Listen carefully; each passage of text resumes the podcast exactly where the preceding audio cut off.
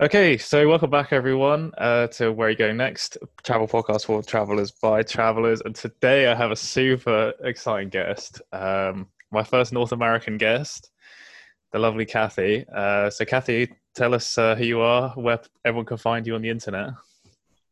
Hi, my name is Kathy. I'm from the United States, from Kansas City, so right in the center of the US.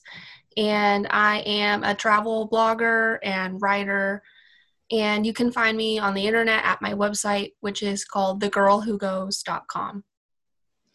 Thank you, and yeah, you should, there's you got a ton of great uh, blog posts on there. So everyone listening, please go and give uh, Kathy's blog a read. There's a lot of really great content on there. Um, so yeah, definitely go check it out. Uh, cool. So Kathy, when um when did you start traveling? Is is traveling something you've grown up with, or is it something you only started to do as you kind of became an adult and, got a bit older?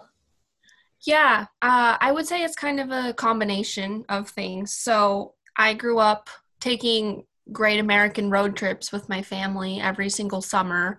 So that was kind of where I got introduced to the idea and the importance of traveling starting at a really young age. So I think by the time I had graduated from high school, so about age 18, I'd been to probably 47 out of the 50 US states by car. Wow. never, never had gotten on a plane at that point in my life. So that's definitely unique for somebody who's American, especially someone from the Midwest like I am. Uh, but when it comes to the international travel, which I kind of pivoted to as I became an adult, I I had a boyfriend who was an exchange student from Germany when I was a senior in high school. So that kind of spurred my desire to start traveling internationally.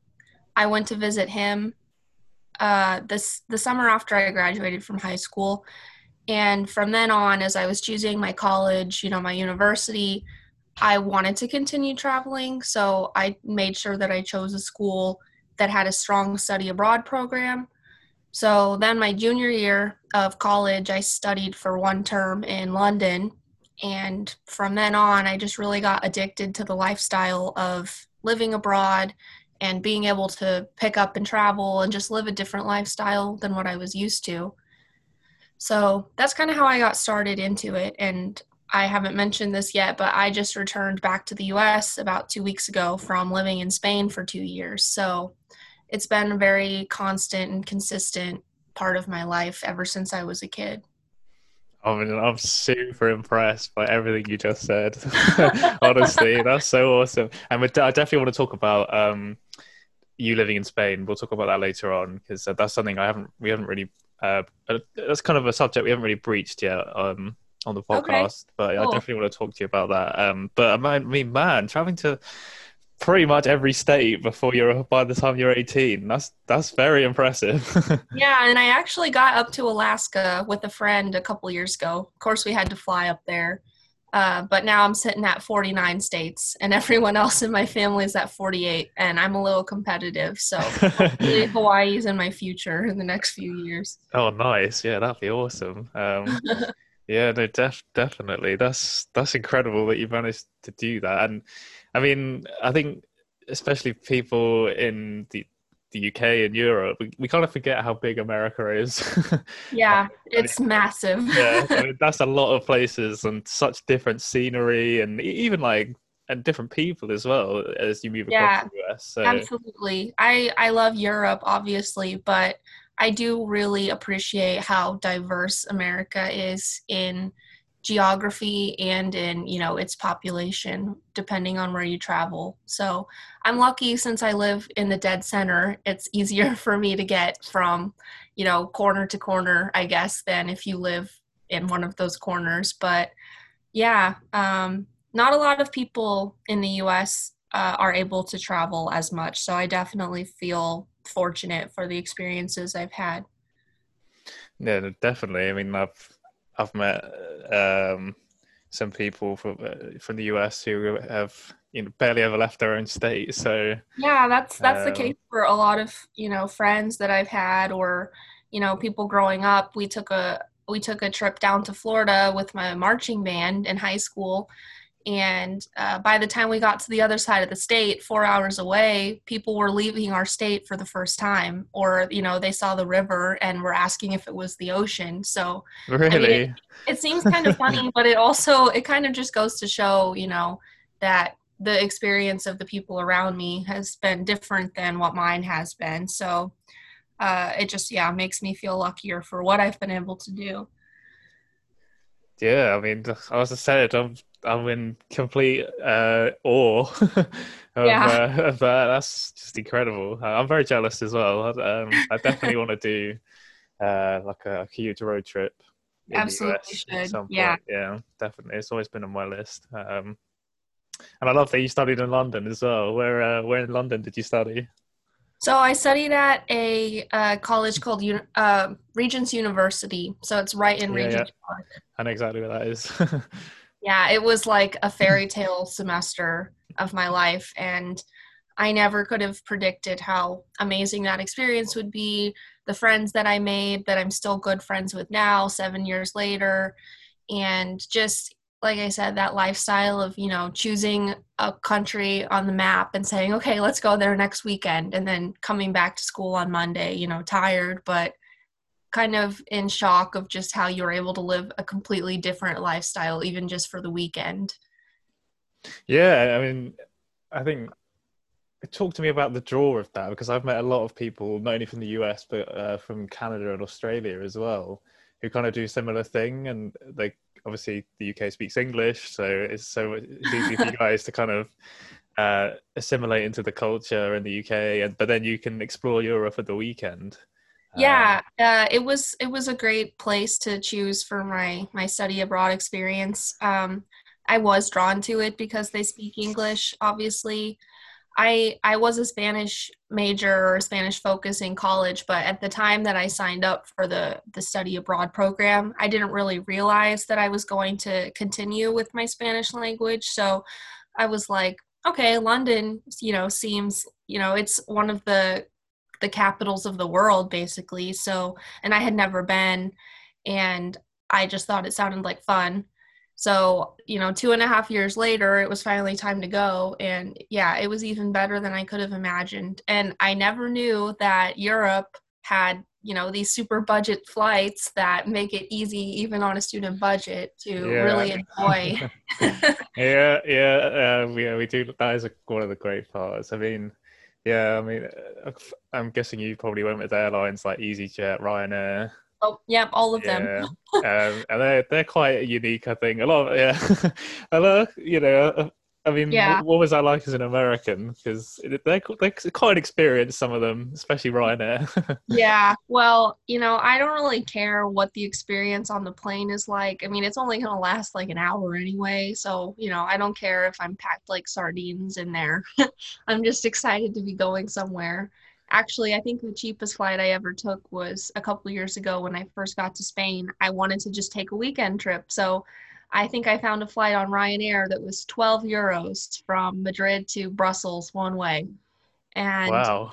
yeah, even to fly from Kansas City to Chicago, which is I don't know a six-hour drive, that would cost at least a hundred dollars one way in the U.S. So just you know being able to pick up and being a different country hours later for such a cheap price, like I don't care if I have to stand on the plane, you know, yeah, it'll be no, yeah. worth it to save the money. I'm with you. I'm with you 100%. Uh, I, I'm with you. I wouldn't mind standing.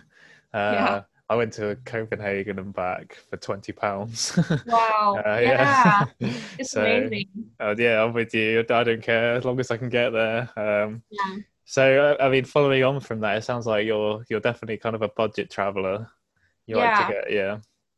Um, so, have you stayed in a lot of hostels in Europe as well? Yeah, I have. I have some pretty, you know, everyone has a couple of funny hostel stories, you know, if you've stayed in enough hostels. Yeah.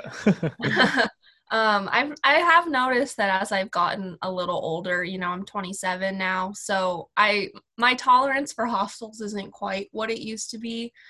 Also because I have more money now, so I'm like, do I really have to, you know, stay in a 20 person dorm just to save 5 euros? Um but yeah, no, I'm still doing the hostels when I travel solo, especially if I if I'm with a couple of friends, we might just you know do an Airbnb because if you split it, it's cheap enough. But yeah, I've been doing the hostels when I've traveled solo throughout Europe the past few years. When I was in London, also when I took a trip to Asia about two years ago, what I really liked about the Asian hostels is they have the little curtain that you pull across your bed, which blocks out the light and gives you a little more privacy. So, anytime I've seen that recreated in Europe anywhere, I get super excited. I love that. I think that's a I think that's a great balance: solo travel in hostels, and then, as you said, get an Airbnb if you're going with friends. I think, yeah, for, in my opinion, that's kind of the ultimate balance because uh, when you're solo traveling, hostels is just the way to go, really. Yeah, it's um, and that's how you meet people and you know, you don't have to be social if you don't want to, but you're saving money and you have the option and the opportunity is there. Though I do kind of avoid the the ones that have the reviews as party hostels now because yeah i don't know maybe if i was 20 again but i'm 27 i need my sleep. I can imagine i can imagine. Um, i like what you, you were saying about the little curtain. I actually uh, stayed in a hostel in paris that had one of those. Really? Yeah, yeah. i love those and now i always am kind of crossing my fingers that i'm gonna have that. I think the last one i went to that had it was in st petersburg uh, a couple years ago but I mean, I guess Russia's like halfway Asia, even though it's definitely on the Europe side. yeah, we'll, we'll, allow that one. uh, no, yeah, that's uh, come on. Uh, what's your weirdest hostel story? Uh, well, I definitely have plenty to choose from, but one that kind of comes to mind is when I was studying in London a group of about i think 10 of us took a, a long weekend trip to prague and we had a room with 10 beds in it and we all kind of took different flights depending on when we got out of class that thursday because we were going from a thursday night to a sunday. And so me and two friends came. I think we were the last ones. We got in super late. The power had also gone out at the airport so it was all kind of just a crazy situation. And we got to the hostel and the hostel was like super confused and like they had put one random person in the hostel room that was supposed to be all of ours. So then me and my best friend had to end up going to a different random room. And it was late and the other the other people were asleep. We were trying to be as quiet as we could, like unpacking everything. But um, one of the other girls in the room ended up getting pretty annoyed and I don't know how I found her on social media later because she ended up being in our tour group. But she had actually written a blog post about her experience in that hostel, and she called out me and my friend for like having been being loud when we came in and like eating Pringles and like chatting and stuff. And it was so funny because like I'm a blogger, and so to hear that somebody else had blogged about me, yeah, like really funny to think about, you know, because you know we're all our own main character in our own story, but in hers, I was, you know, the supporting character cast eating chips in the middle of the night that was super annoying. So I love that. I love that. That's a great story. yeah. Yeah, that's um it's I mean, I've met some Americans in hostels before and and, and they asked me, Oh, um, do you think we're really loud? I was like, no, I don't think you're loud. And even if you were, okay, like, you totally I like, loud, I like loud and vibrant people. So I was like, I don't mind. yeah, we're loud, but we're usually pretty friendly, which you know balances oh, yeah, out definitely. and also goes hand in hand. Definitely, there's some lovely Americans uh, in hostels in Europe. Definitely, you guys are lovely people. um, cool. So next, so I mean, we kind of touched on areas of this, but I, I, I want to talk about how you kind of plan trips. Obviously, that was different when you were living in Europe. So, if you could tell us about that, and then tell us about kind of how you would plan a trip from the US. Yeah. Um, well. So, so I actually I love planning trips. Obviously, when I was in Europe, you know, it takes a lot less work and it's a lot less intensive because you can, like I said, just pick somewhere on the map, book a flight, and then you're good. But whenever I've planned larger trips from the US, especially when I've been traveling alone, so I took my first solo trip to Spain in 2016, and then I went to Asia alone in 2017. But I usually like to sit down somewhere where I'm not going to be distracted. I love going to coffee shops, so being in quarantine has been hard for me in multiple ways. But um, I usually go to like my favorite coffee shop. I order something, I sit down, I spread out, you know, books. I've talked on my blog about why I like using books to kind of get a kind of an elementary plan together because when you're on the internet, there's just such a wealth of infinite resources. It can really be hard to narrow down what you need to, what you should see, what you want to see. It's like no matter whose reviews you read, you're going to find different opinions. So, what I like about books as a starting point, at least, is that the author has made a conscious decision to only include this, you know, finite amount of information and seeing everything kind of on equal footing in a book you get to decide for yourself what what is the value in these experiences that you want to see so then that kind of helps me settle on you know a few places or cities or side trips that i'm really interested in and then once i have those narrowed down i will move to the internet to kind of get more detail about those trips but i usually go somewhere you know, I have my books and then I kind of just like start making a calendar. So I say, okay, well, what do flights look like if I fly into, you know, Madrid on this day and then spend two days there? And then, you know, from there, what if I take the train to Sevilla or I fly to Barcelona? I kind of just start playing around with a, a calendar that I just make in Excel. It's just, you know, blocks with the numbers of the days. But I try to think how many days do I need in each place? then once I kind of have that figured out, I book the transportation, I book the the Airbnbs or the hostels. And then from there, unless there's something really big that I want to do, like tour the Sagrada Familia in Barcelona, I really don't book anything else. I kind of just show up wherever I'm going with, you know, transportation booked and lodging booked. And from there, I pretty much just play it by ear because you know sometimes you meet people in the hostels that are doing something that you never even considered or your your plans change and and that's one of the great things about traveling alone is you have that flexibility and you don't have to check with anyone else if it's okay but that's kind of how i approach it so i definitely start with books and then i really just choose transportation and lodging and i don't worry too much about the details unless there's something big that you know i think might sell out that i want to do I really like that uh, that answer. Uh, interesting. You mentioned books. I think that's a good. Uh, I hear what you're saying. It kind of in the internet, there's so much noise. Uh, it can be a bit overwhelming at first. Yeah, it uh, really is. So you know, I like I like Rick Steves' Europe books. I like Lonely Planet. You know, they have sections, and they kind of you know they include the most salient points, and then it's up to you to decide what you want to investigate further. Exactly, exactly. Um, and I love that you you don't plan too much. You kind of like to see where things go. I think that's yeah. really important in solo travel because, as you're saying, like you can meet people in the hostel, and they're like, "Oh, we're going here," and then there you go, you some new friends. yeah, absolutely. I've made some really great friends that way. Um, yeah, in in Thailand, I met a guy from from England, also named Will, who told me about this uh, this elephant excursion thing.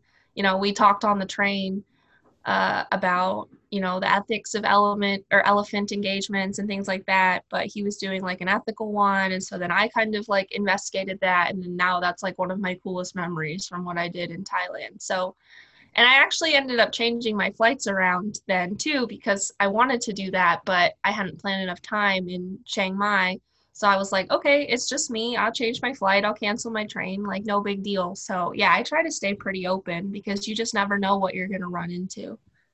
Yeah, I, I love that you uh, changed your plans to stay longer. And for that, that brings me back to you were saying um, you, you kind of think about how many days you need in each place. So, what's the kind of time you like to give yourself? Say you're like city hopping.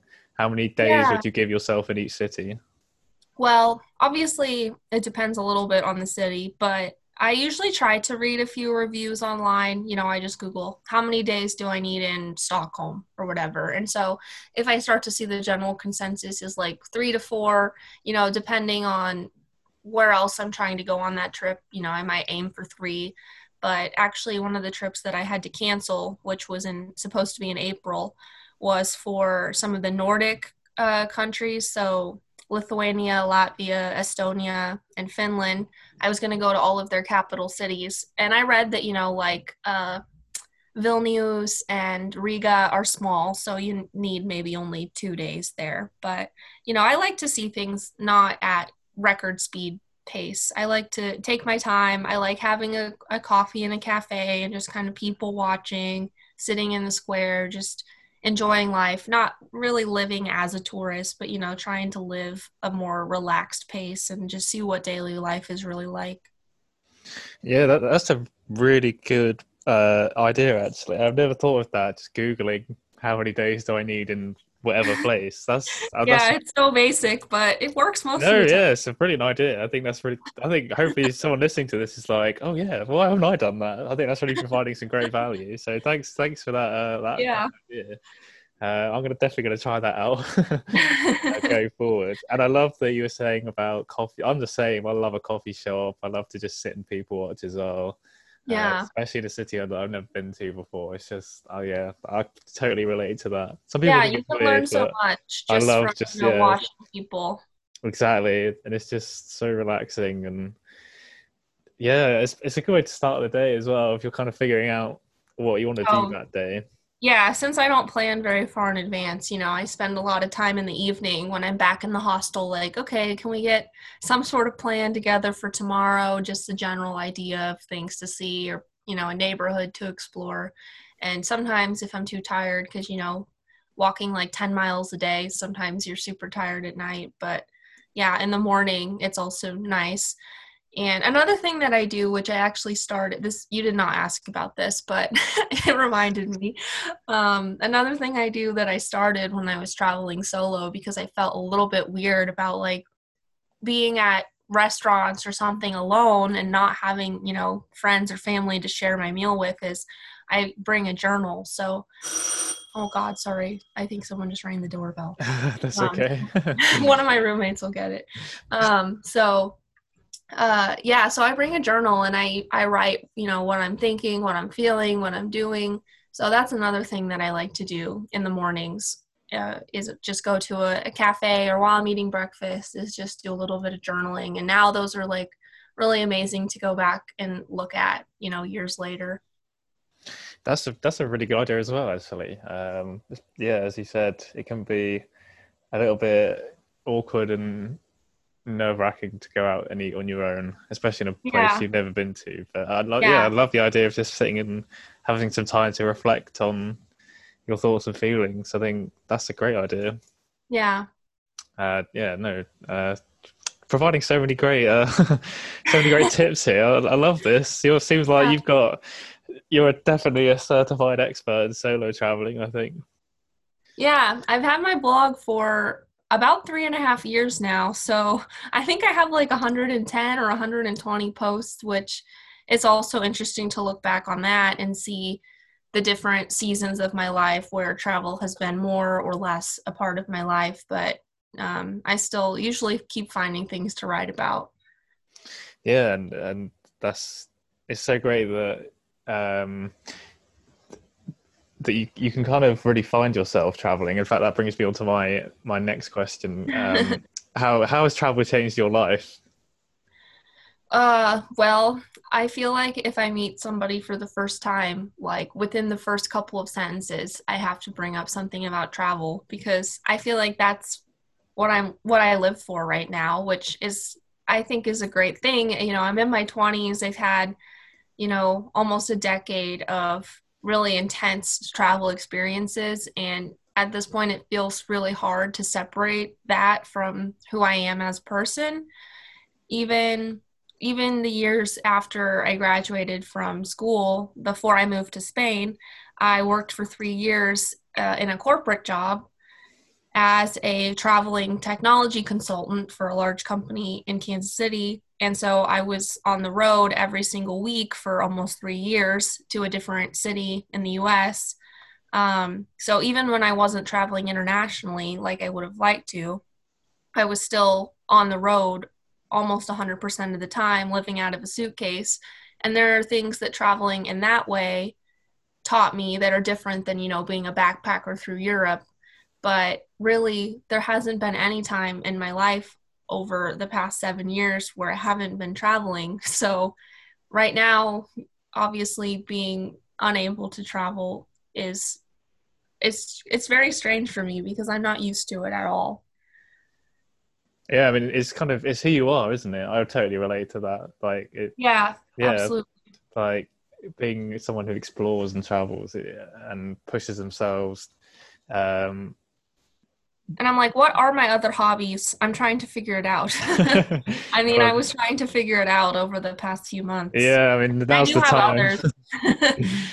Actually, writing obviously is one of my other passions, and it's what I do for work now is writing. So, as long as I feel like I can keep up with my blog, then I'm writing and you know reliving the best travel memories that I have, or you know sharing travel tips and experiences. So for now, that's what's keeping me going, even when I can't physically travel. Yeah, I mean, it's it's definitely been tough. Um, I mean, this is something I've I've felt as well because, as as I said, it's, it's who it's who I am, it's who you are, and not being able to do the things that make you who you are is really difficult to deal with. Um, is that yeah. something you've really been feeling as well? Yeah, like I don't know I usually I'm used to having something to look forward to um, if I'm not currently traveling. And actually, my boyfriend and I had been planning.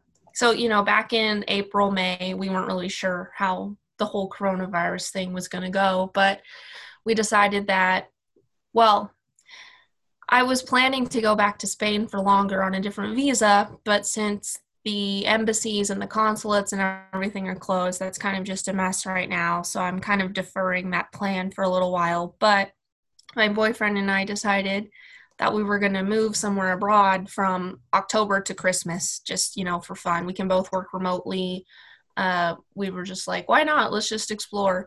So we actually have flights booked to go to Quito, Ecuador on October 1st but you know as of now it's hard to say whether we're actually going to get to go so that's also a whole entire different feeling being in limbo having something booked but not knowing whether you're going to have to cancel it which isn't very much fun but yeah that's what i have to look forward to right now and who knows if that's actually going to pan out yeah a, a lot of people i think are in the same boat you know you're just praying that things get better and that uh, they can yeah actually make their plans happen. Um, and I love the the idea of working remotely in Ecuador for a few months, uh, and that, that yeah, now's definitely I mean, the time with all this remote working emerging. Yeah, well, luckily I've been kind of working remotely previous to this um, as a freelance writer, so that's definitely what I env- envision for the rest of my future. You know, I can't ever see myself wanting to report to an office again. Um, especially if you know i can if if it's safe i would love to try out the true digital nomad lifestyle for a little while. So this was going to kind of be our first foray into that just to see how it goes. But even if we aren't able to do it it's definitely not something i'm planning on just you know giving up on. It was just maybe something that we'll have to wait a little while to get started on which waiting is hard but it's not the end of the world yeah, and some things are definitely worth the wait, and that sounds like yeah. it would definitely be worth the wait. yeah, I hope so. Um, and and talking about living in other countries, tell us tell us what it's like. Uh, what it was like being an expat living in in Spain for two years. Like your experiences with that.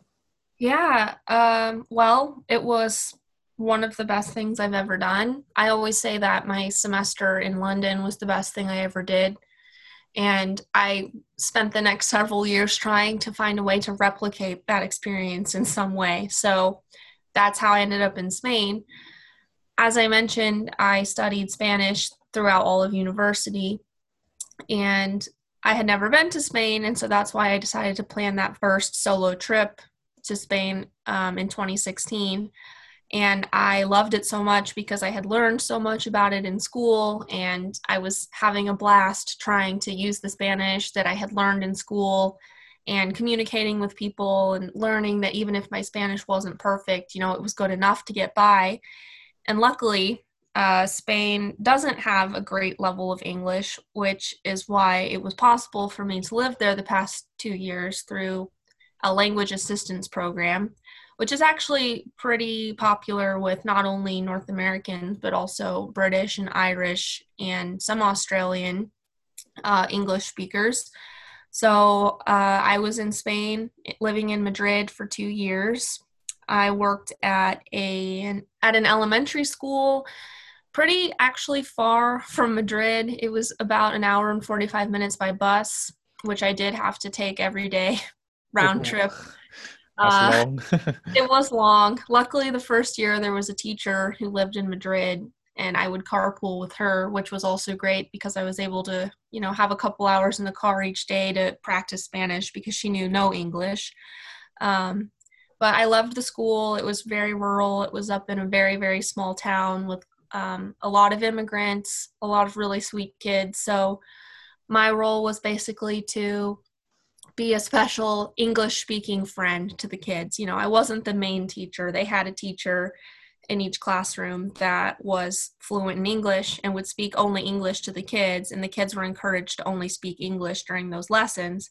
And then I was there to kind of be an extra motivator. So if they would come up to me and say, Puedo ir al baño, like, can I go to the bathroom? But I know they can say it in English, I would say, What? I didn't understand you. Can you try that in English? And then they would say, Can I go to the toilet, please? And I'd say, Oh, yes, now I understand. Of course you can. So uh, the kids were sweet and I loved it. So I decided to stay for two years. And even though, you know, the commute was long, actually, I didn't spend very much time at work. I only had to work 16 hours a week, which meant that I always had Friday, Saturday, and Sunday off. And my school was really flexible with me. If I wanted to take a trip or if I had friends visiting, I would say, Hey, is it okay if I take Thursday off and I work the following Friday instead. They always said no problem. So I had a lot of friends come visit me from the US. Um, I traveled a lot within Europe.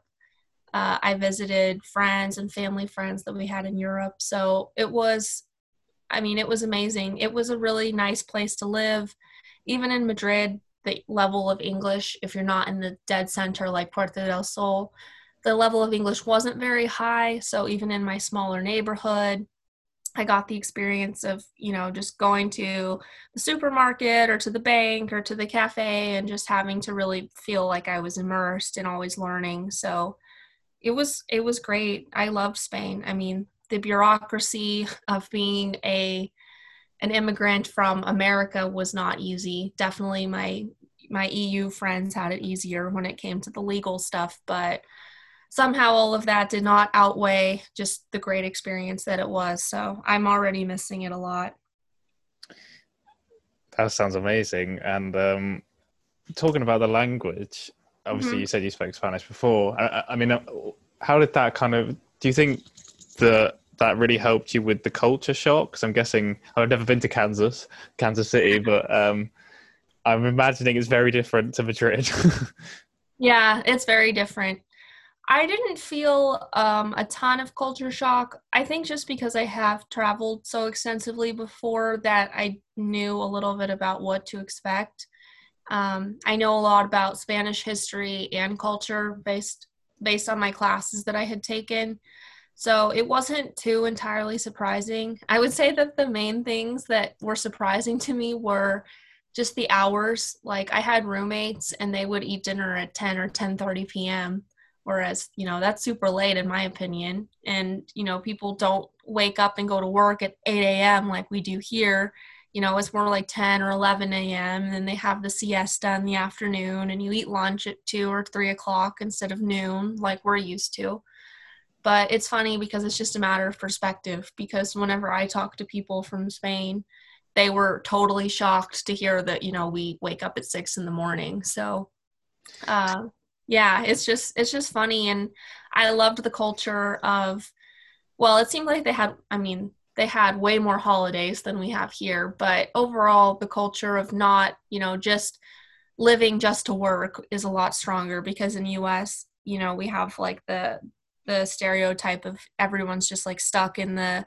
the 9 to 5 grind every day like work work work and no time for yourself but in Spain that's not the case and that's very attractive to me yeah, I I always the the fact that they eat dinner so late has always been a problem for me when I go over there. so my my dad actually lives in Spain, so I spend a Oh, lot of time in Spain. Yeah, he lives uh, in the south. Um, well, um, that's where all the the British expats yeah, go. there's a lot. Of I did not. Yeah. I did not know about that, but I learned. yeah, there's a lot of them there. Um, but it, it is is such a more laid back lifestyle in Spain, which I really I do like. Um, it is a lot more relaxing, I think, to live there. Um, but I, I get really hungry at like six, seven p.m. So waiting out Yeah, till I ten was never- I was never eating on the Spanish schedule. Really. Yeah, that was a It kind that of worked a- because then I could make my food like when I was hungry, and then the kitchen would be free for them to cook later while I was already in bed. That's true. That's true.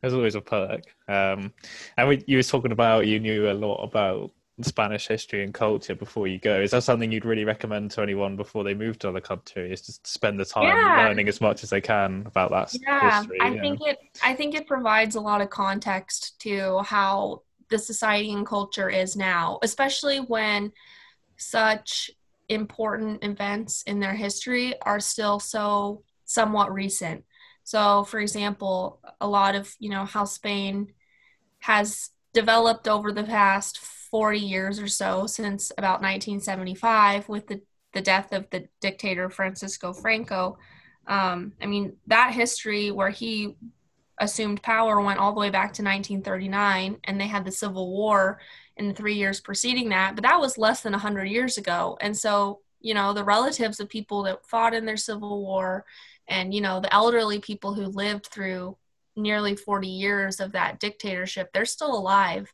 And you kind of have to remember that whenever you look at how the country's uh, like socioeconomic and like political like leanings and decisions that are being made like you kind of i mean especially if you're going to live somewhere you know maybe if you're just visiting it's not as important but if you're going to try to assimilate and become part of a society it definitely helps to have context on you know what the national conversations are and how they came to the place where they are now Exactly, and it's uh, interesting what you're saying about the yeah, the impact of Franco in Spain. I think, as you know, I've been to Spain a lot, and I I think you can really see the impact that that whole period has. It's really shaped uh, kind of modern day Spanish culture and Yeah, Um, and, yeah. and even even I think it was in October, so I had just come back for my second year.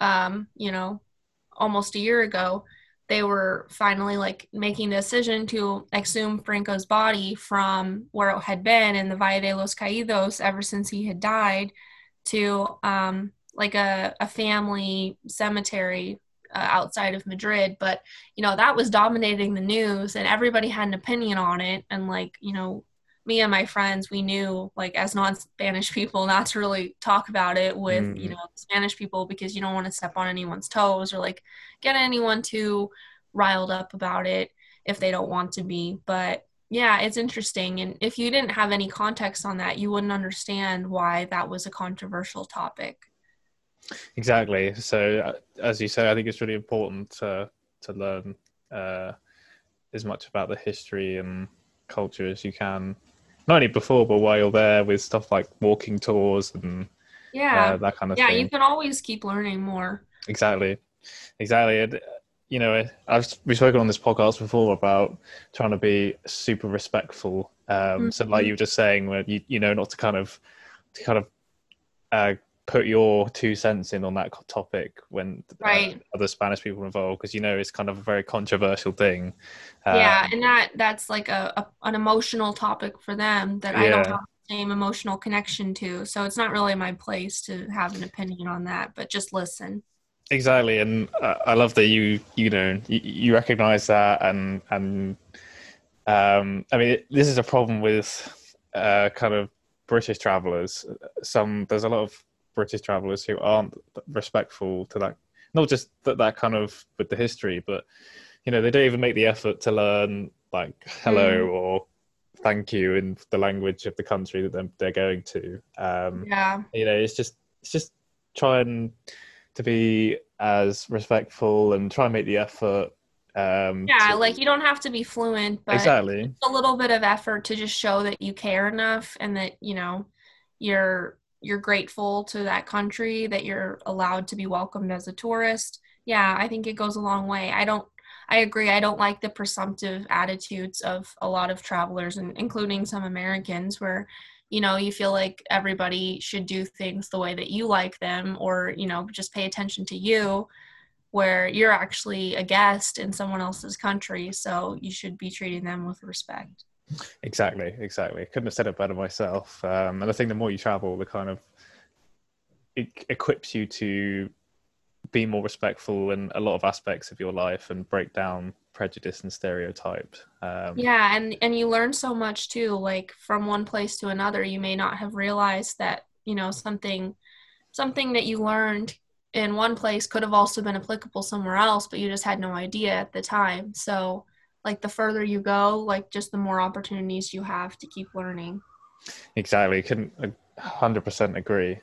Um, I mean, switching it up a bit here. Um, you just have sound like you have such a wealth of experience and, and great tips that you've already um, already laid out while we've been chatting. Uh, so I'd really like uh, to hear what you'd say to someone who's just starting out with travel. What kind of advice would you give someone who's setting out on their first trip? Oh, that's a good question. I actually feel like I spend or have spent quite a bit of time trying to convince friends of mine or colleagues to to start traveling because I remember when I when I went to Thailand alone, which you know a lot of people thought was a little bit crazy and like yeah, I didn't tell my parents until a few months after I booked the tickets, but um I was t- I was talking about it at work in the US here and this one girl was like wow my parents would never let me go to thailand alone. I'm like okay well we're you know 25 years old and you're gonna you're gonna let your parents stop you? But um i don't know. A lot of people i think a lot of people are just i don't know they think that they wouldn't be comfortable alone when traveling.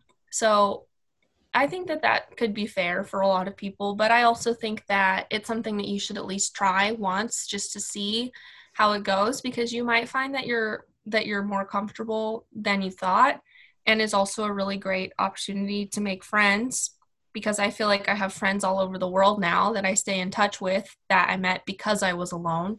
And when you're with a friend already, you don't feel the need to reach out and connect with other people in the same way because you already have that social uh, connection.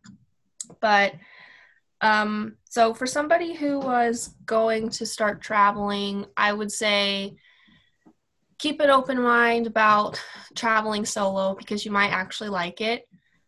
Um, I recommend I recommend getting a nice sturdy travel backpack. This is one of the tips that I talk about on my blog is that the first couple times I traveled, I would pack a huge suitcase, you know, 23 kilograms exactly, like filled to the brim. But that's not that's not going to help you be very like mobile. So I have a really nice, sturdy 14 liter hiking backpack that I use, and I've brought that on, you know, two and a half week trips, and it's really great because the more modes of transportation you use, whether that's planes or trains or buses, it's really easy to carry uh, you don't have to wheel it down the cobblestone streets and it's you know it's clacking and it's bringing attention to you and you're just you know trying to blend in. I think that's happened to everybody. Um, so you know do and then i would just also say do your research but also don't expect everything to go perfectly because every seasoned traveler has more than their fair share of stories where things did not go perfectly. So you just have to expect it and know that that's kind of part of the game that you play. And even though it may not be very much fun at the time, it always makes a good story and you always learn something from it.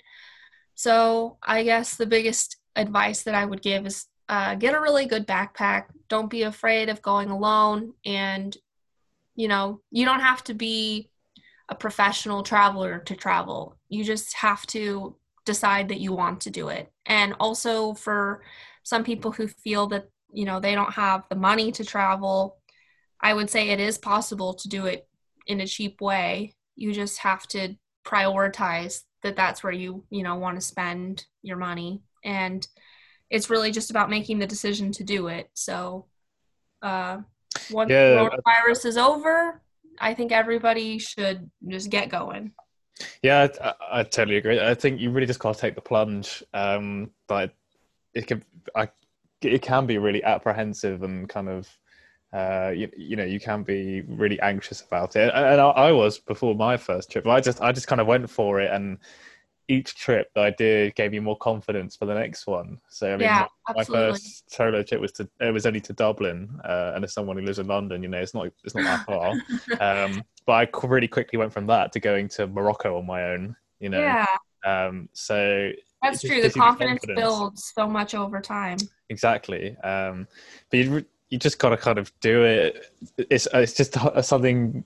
It's hard to for some people to kind of get that, but sometimes you just got to just go. You just got to Yeah, Go the for it. initial the initial going is what's the hardest part. And you know, I remember when I took my my first solo trip to Spain, I was like, "Oh my god, like what am I doing? Am I going to have fun? I've never traveled alone before. Like I've never been to Spain before."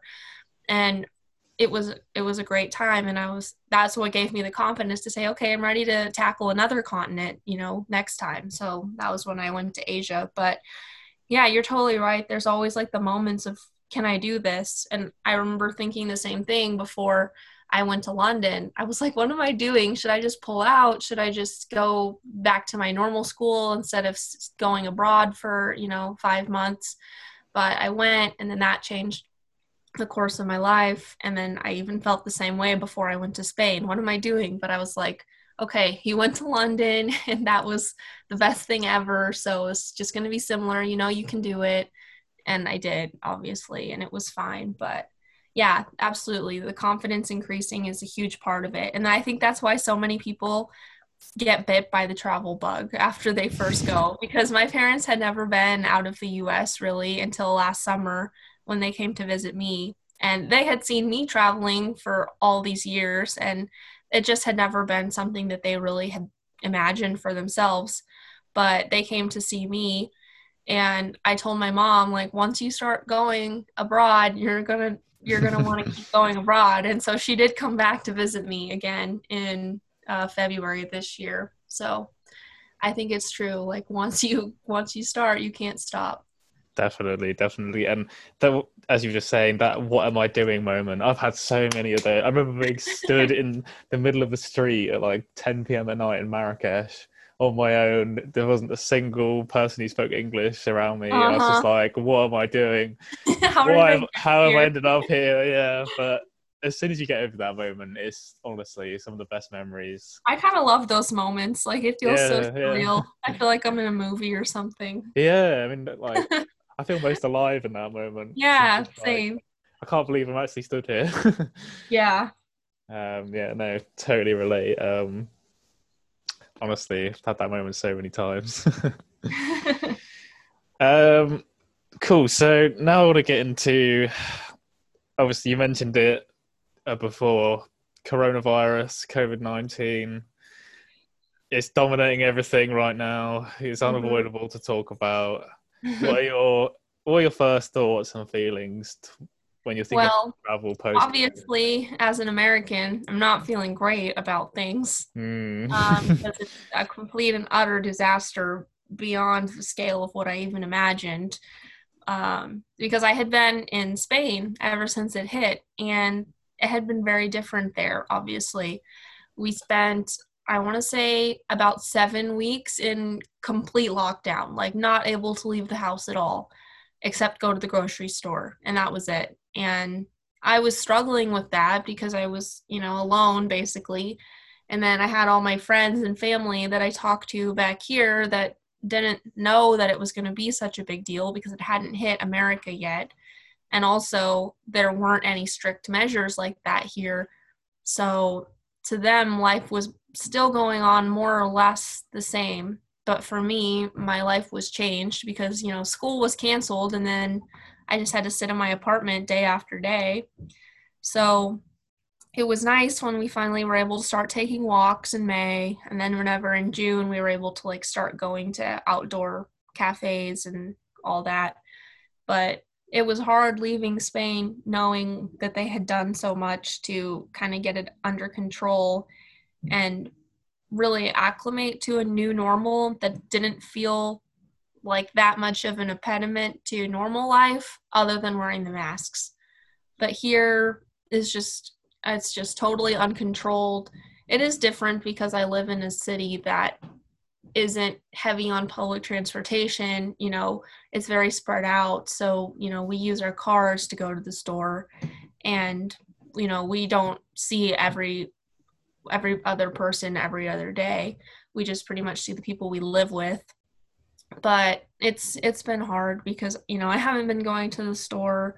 I did have to quarantine myself basically for 14 days after I got back. I was a little nervous about being on the plane, but it ended up being okay.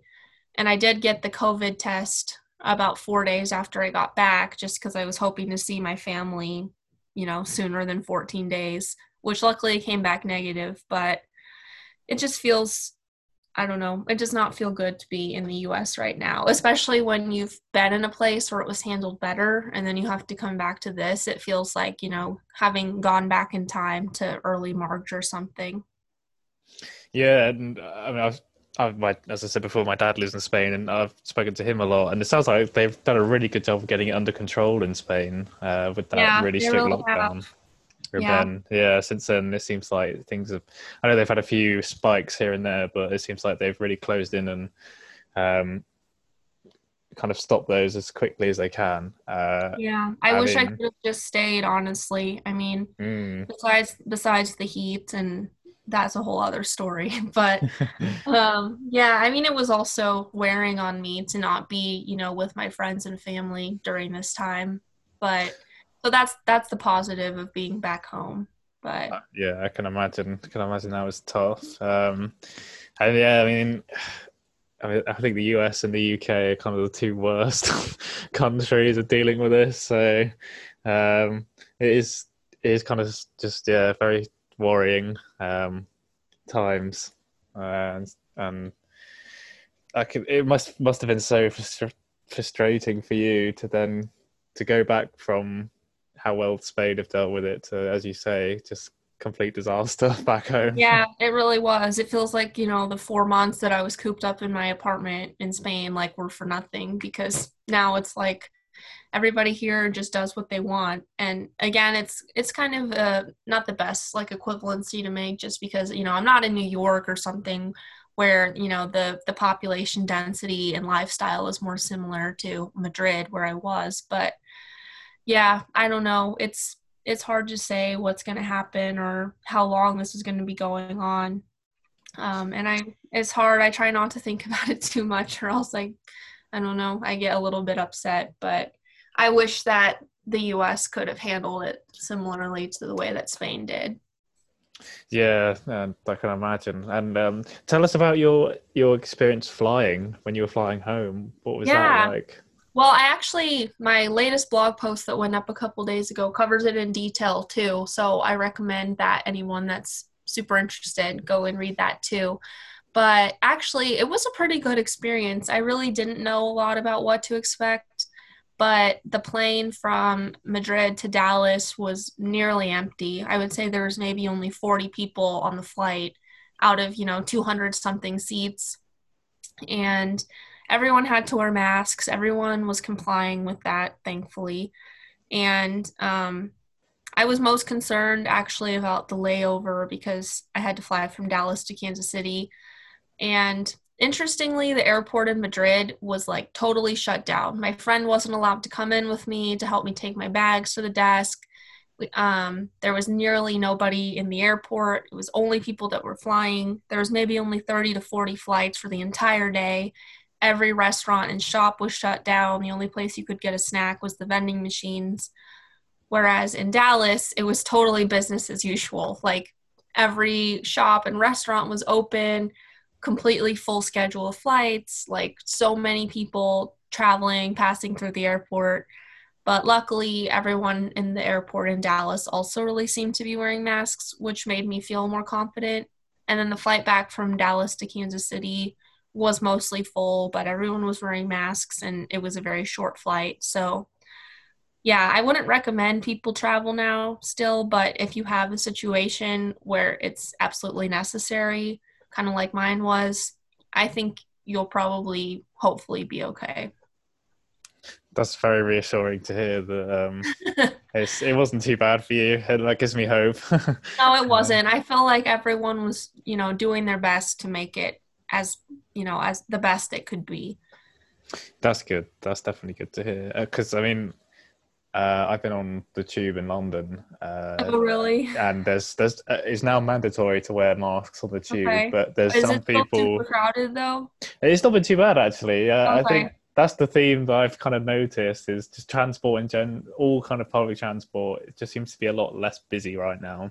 Well, that's good. I yeah. kind of felt the same way in Madrid when I finally ventured back onto the metro. Like at first they had little stickers on the seat like saying like don't sit here like every yeah. other seat. But then even once they removed those people were just naturally not sitting there because everybody was trying to keep their own distance from everyone else. So it didn't feel too bad either. Yeah and i think um in big cities everyone's just kind of cycling more. That seems to be a huge surge yeah that makes sense uh, of bike riding um but i mean the, the reason I brought it up is because I, although it is mandatory to wear masks on the tube, I have seen a few people they're wearing a mask, but it's either not covering their whole face. oh, I know the nose is on their chin. Out. Yeah, like yeah. did you see any of that on your flight back to the US? Um, not really. I was actually in I don't know a, a premium economy seat. Sounds so luxurious, and it kind of was, but it was because my flight was like two thousand dollars one way. Jeez. Uh, yeah, it was horrible. But so I was kind of in my own little section with only a couple other people, and everyone seemed to keep it on. And I did take one walk around the plane to stretch my legs, and it did seem like pretty much everyone kept their mask on when they weren't eating or drinking, which was good. But I feel like yeah, on the on the metro or the tube, I guess people feel like they can get away with it a little more, but on the plane, I do feel like everyone was really trying hard to be respectful and thoughtful of of everyone. So I appreciated that. Yeah, that's definitely good to hear. Um, that's yeah, definitely re- reassuring. Yeah. Um, and I mean, obviously, it's especially with this dire situation in the US, I guess it's really just hard for you to predict yourself traveling anytime soon. I mean, it's, yeah. it's a lot better here in Europe now.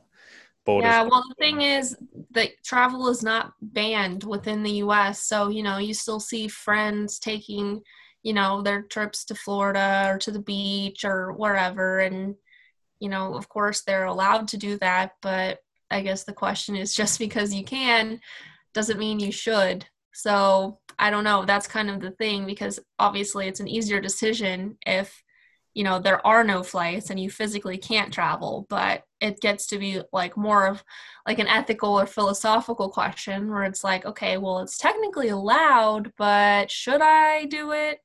So you know we have that ecuador trip that we're thinking about like we have some friends weddings that are out of state over the next few months where we're kind of just like wait and see what happens but you know it's kind of a hard decision to make and just really no way to tell at this point how the situation is going to be by then yeah um, and just to kind of play devil's advocate here um, yeah you were saying like you know you can you can travel but should you but do, mm-hmm. do you think if you know you're a healthy person and you do you follow all the guidelines you wear a mask you distance you're super clean you know, you always make sure that you're washing your hands and sanitizing where you are.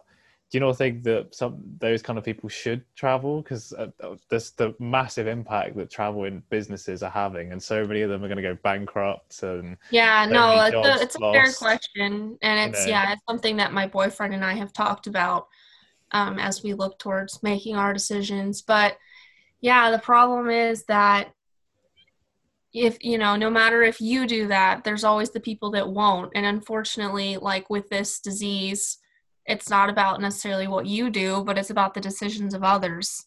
And so even if you do everything perfectly you know it's almost guaranteed that there's somebody who isn't and that that can still affect you. And then you can still end up taking that somewhere else unintentionally obviously. So you know it's not a perfect situation by any means.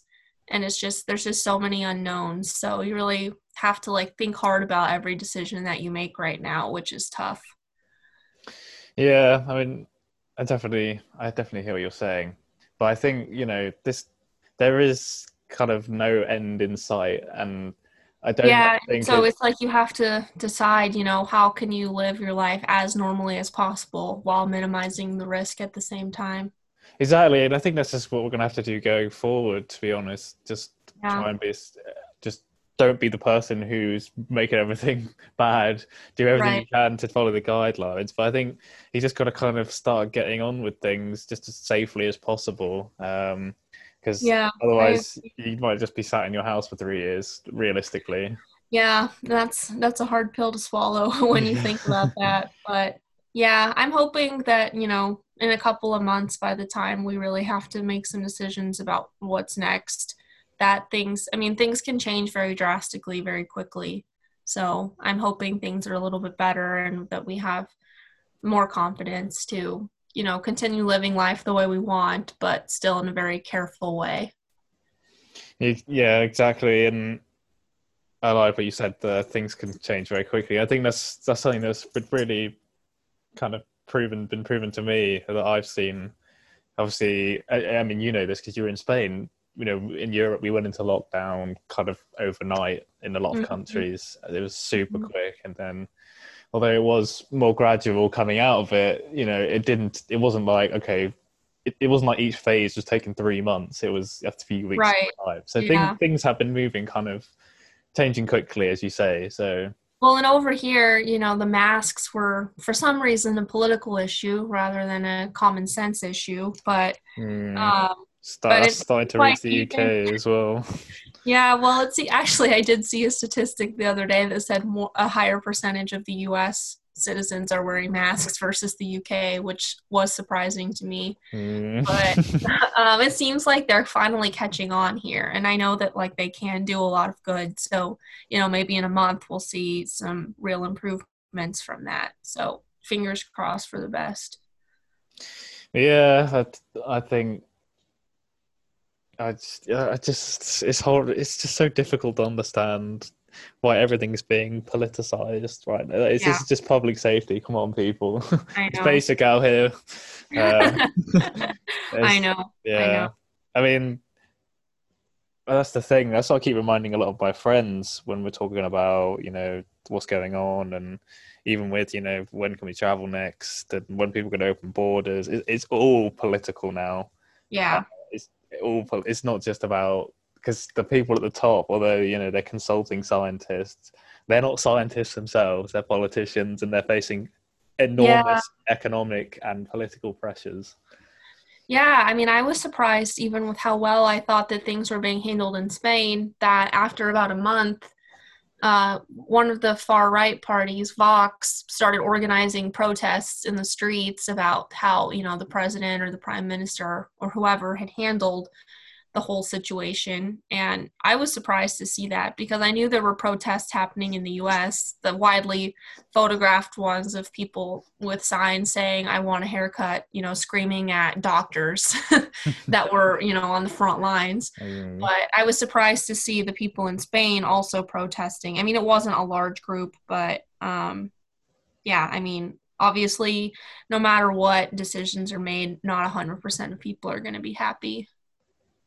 Exactly, exactly. And in fact, it was interesting um, what you were saying, um, because I, I'm pretty sure the Spanish government had decided, oh, we're not going to let uh, arrivals from the UK in because um, obviously the cases in the UK have been very high and the death rate's been very high, and they went back on that decision very quickly. The, the prime minister had so much pressure from the tourist. Obviously, the tourist industry in Spain, as you'll know, is a massive Yeah. part of the economy, and there's just too much political and economic pressure, and they buckled and folded yeah, like a cheap I mean, chair. and it, it's the hard dis- it's a hard position to be in. I mean, yeah, on one hand you have the economy, and then the other hand you have, you know, health and safety, and it's unfortunate that they're kind of, I don't know, at opposite ends right now, and you know, taking care of one doesn't necessarily do good things for the other. So I definitely can appreciate the conflict, and I'm glad that I'm not the one making the decisions, but I guess it's just about finding the best balance that you can. Exactly. Um, I just want to ask. Uh, I know you, we spoke at the beginning about now that you're a bit older, um, that you're kind of less inclined for the whole hostel experience a lot of mm-hmm. the time. I mean, that must, you know, factoring in COVID, let's say things are better to the point where you think it's okay to travel again, but you still got to be really quite cautious. You know, is that that's really good? Is that do you think you're really going to alter how you travel? You know, obviously staying in hostels less and yeah, actually, that's a good transport question. routes, that kind of thing. Yeah, well, that that's definitely something that we'll have to keep in mind over the next few years. Yeah, I think that I mean, just depending on how we bounce back from this. Hopefully, we do.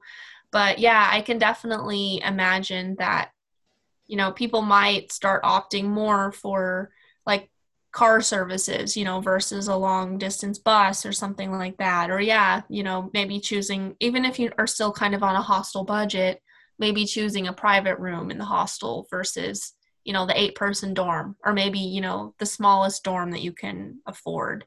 I think that that could that could truly be an impact of this because right now it's hard to imagine you know how life will go back to normal or what the new version of normal will look like even once you know the covid crisis has you know passed. I think we're probably all going to be a little more cognizant of our personal health and safety for at least a little while. So yeah i could definitely see myself opting for you know maybe less public facing options when it comes to lodging or transportation. Yeah, uh, I think uh, yeah, I really hear what you, you're saying. Um, and as you're saying about you know we don't really we don't really know what the I think the world's going to be different. I don't think potentially the world could never be the same. Um, yeah, agreed. I so, I mean it's going to be hard to forget about this anytime soon. So exactly, exactly, and I mean, as we've been saying about how badly some governments have been dealing with this, I think a lot of that is going to come to light probably three to four months after things get a lot better. I think yeah. there's a lot more of this, which is well, not really what I want to hear. But um, yeah, well, I mean, we'll see how we'll see what America thinks in about four months on election day as well. Yes, um, yes. So uh, wherever I am, if I'm traveling, I got to be sure I can get my vote in on November 4th or whatever day it is. Yeah. Yeah, and it's also interesting to think from an American perspective, you know, that if we have a change in uh, executive leadership, that, you know, there could be a whole new way of handling this, you know, come the end of January when, you know, a new president could be inaugurated.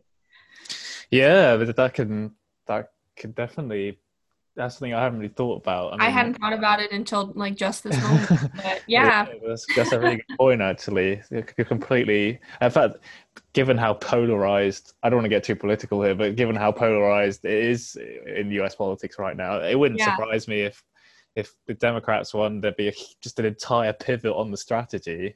Yeah, totally. Yeah, I wouldn't be surprised either. Yeah, that could obviously that might lead to a lot. That could change things in a lot of ways. Yeah, yeah, exactly. I mean, I think that would probably be quite good, given how things are going at the moment. Yeah, yeah, agreed. I mean, it can't really be worse. I yeah. say that, but I'm sure wait a week. and um, yeah, exactly. Um, but I think, I mean, I think there probably would be more protests uh, from certain groups. Um, there always of, are. Yeah, um, but it would definitely be interesting. Uh, yeah.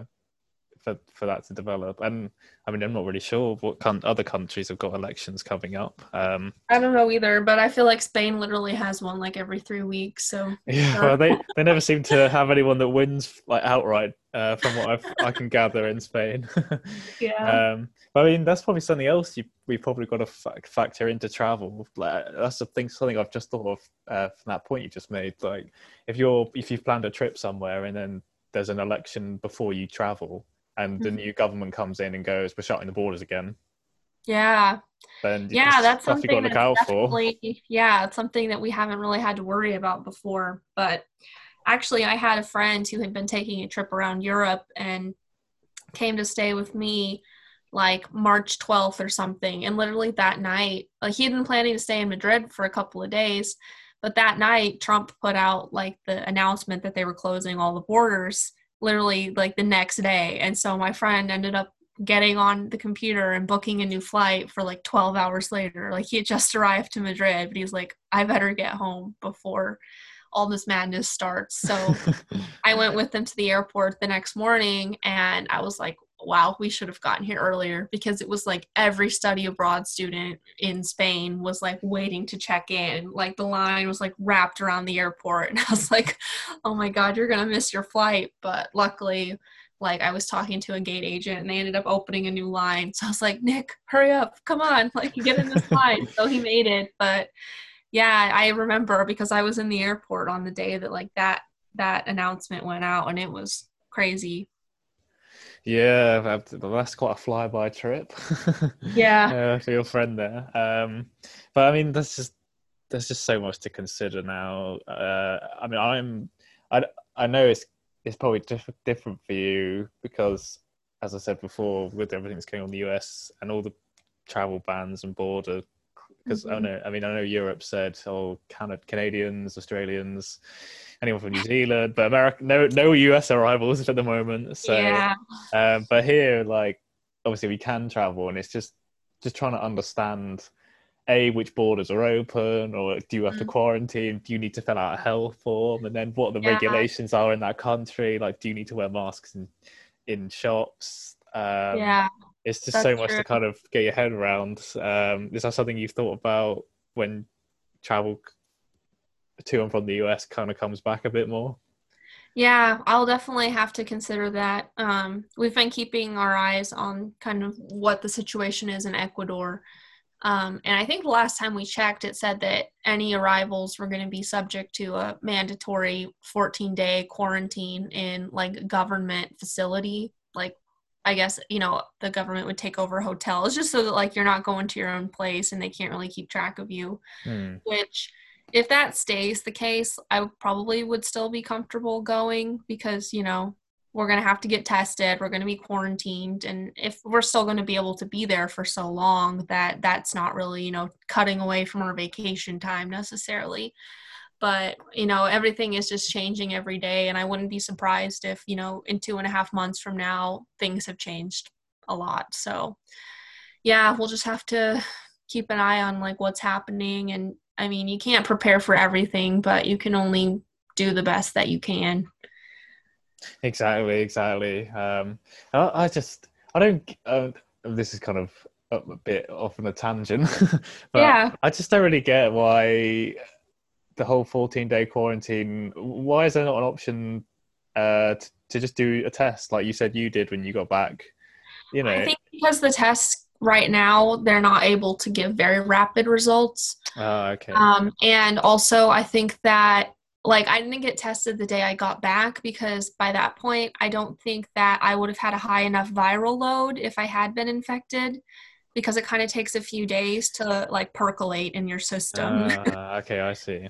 So I got tested about 4 days after I got back and I actually didn't get my results back for another week.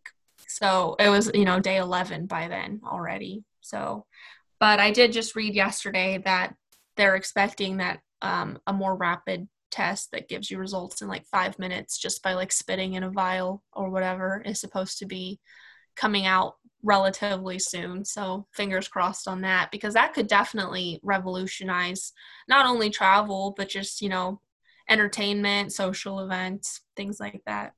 Definitely, definitely. Um, but yeah, I really hope that um, that becomes available.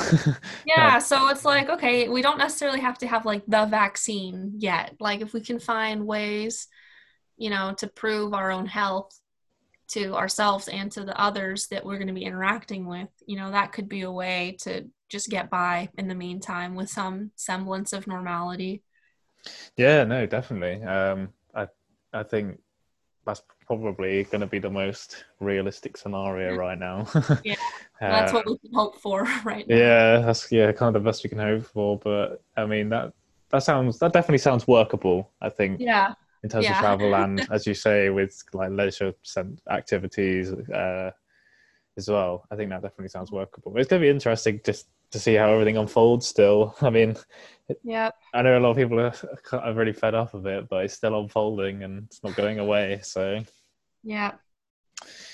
yeah, definitely. Uh, uh, okay, so one last question, which is a lot more light-hearted after this very serious COVID chat. Um, I mean, I think you kind of already answered it though. You're saying with Ecuador. I usually like to ask at the end of the the show, uh, where are you going next? Um, but yeah, I think you've already answered that with with Ecuador. Yeah, um, Ecuador. Fingers crossed that we actually get to do that. Um, hopefully, while in how while we're down there, we'll have the opportunity to travel to some other places besides Ecuador because I haven't been to South America before, and I'm really I'm kind of drawn to it because um, because I know Spanish and I am really interested to understand kind of firsthand some more of the differences between like Spain Spanish and then Latin American Spanish. And I know that even every country in Latin America has their own, you know, version of Spanish. So I'm excited about that. Um, but I would love to also visit some more of the South American countries. It, even you know if we're pretending covid doesn't exist you know i would love to go to like peru or colombia or anything like that. Although from what i understand there is no no um like equivalent of ryanair down in south america. So it might not be quite the same but yeah. So that's that's what i have planned for now Nice, but I mean, you know, not. Uh, I mean, I don't know if you've seen, but in Europe, it's and it's all kind of staycation is the the rage here. Have you thought about going somewhere else in the US first to test Yeah. the waters a bit before you go Well, international? Actually, this weekend I'm going camping with my parents and my younger sister, just like an hour away in the state park. Um, nice. so that's a little something. But yeah, if we end up, we're, we're planning on going to a, a couple of weddings um, this summer before Ecuador. So we're going to um, Western Colorado for one of those. So um, yeah, I mean, we're planning to not just go for the wedding, but stay like a week, maybe rent an Airbnb and just explore. There's a lot of hiking and mountains and, you know, parks out there. So I think that's what we have planned for now. But, you know, we'll see how things go and maybe we'll decide to do something else before then. Nice, nice. Well, I hope uh, all of those, the camping and the weddings, I hope they all go well without any hiccups. Yeah, me too. um, but yeah, no, I hope, hope everything goes well. Um, okay, uh, thank you so much for chatting to us today, Kathy. If you could Yeah, just, thank you. I had a good um, time. yeah, no, I think you provided some amazing value for anyone listening. So, um, thank you so much, and everyone definitely go check out Kathy's blog for even more great insights and um, value. So, Kathy, if you could just uh, tell us where to find your blog again. So it's thegirlwhogoes.com. And I'm also on Instagram at thegirlwhogoes underscore. Cool. Thank you so much. And yeah, as I said, everyone definitely go check her out uh, for some more amazing tips, uh, guidance, and stories. um, so thank you for listening, everyone, and uh, we'll we'll catch you next time.